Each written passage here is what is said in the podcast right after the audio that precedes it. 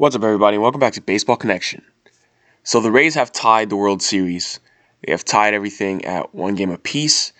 They won last night's game by a score of six to four, thanks to a couple home runs from Brandon Lowe, kind of busting out of his slump.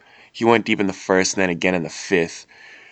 That paced them, and then their pitching. Their pitching was good.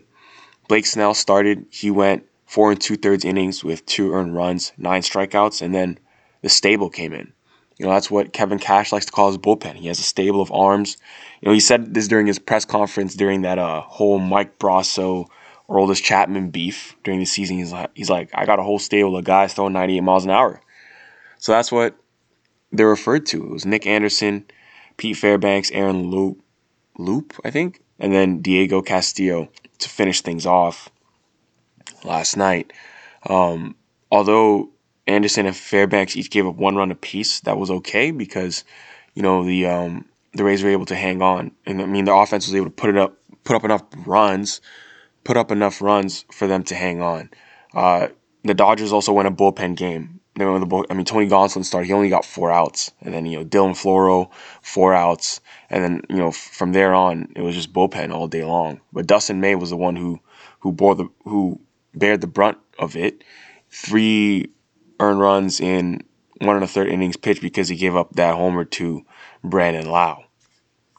So this series is now a five game series, and um, everything will continue not tonight but tomorrow night. There's going to be a day off because even though there's no travel involved, they're they're you know going back to the traditional you know off day in between so that you know teams can you know set their pitching and and give their pitching staff rest. That's really what it comes down to. So, you know, giving your pitching staff rest obviously allows you to come come into game three, you know, guns blazing, I, I want to say. I mean, you're, you're going to see Walker Buehler versus Charlie Morton in game three. Uh, Buehler for the Dodgers, Morton for the Rays, obviously. And, um, yeah, we're going to get right back at it on when I'm sorry, not Wednesday, on Friday. On Friday.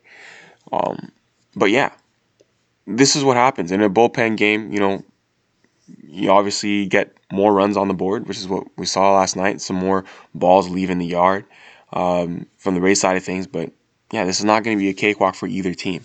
Both these teams are good, and that's why they're in the World Series. You know, the Rays and the Dodgers were the two best teams in baseball. You know, best team in the American League, best team in the National League, and they meet up in the World Series very fittingly so.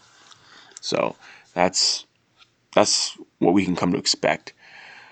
We did see Corey Seager go yard last night in the bottom of the eighth inning to, to make things a bit closer. That was his seventh home run of the postseason. So he and Randy Arozarena both have seven homers this postseason. Seager has just not stopped hitting. He's been on fire.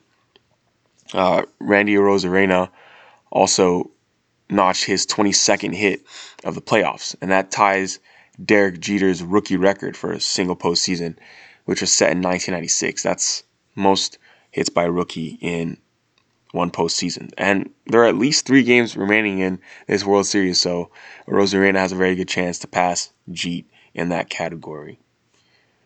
So, yeah, I mean, what else? What else is there? Other notes of interest?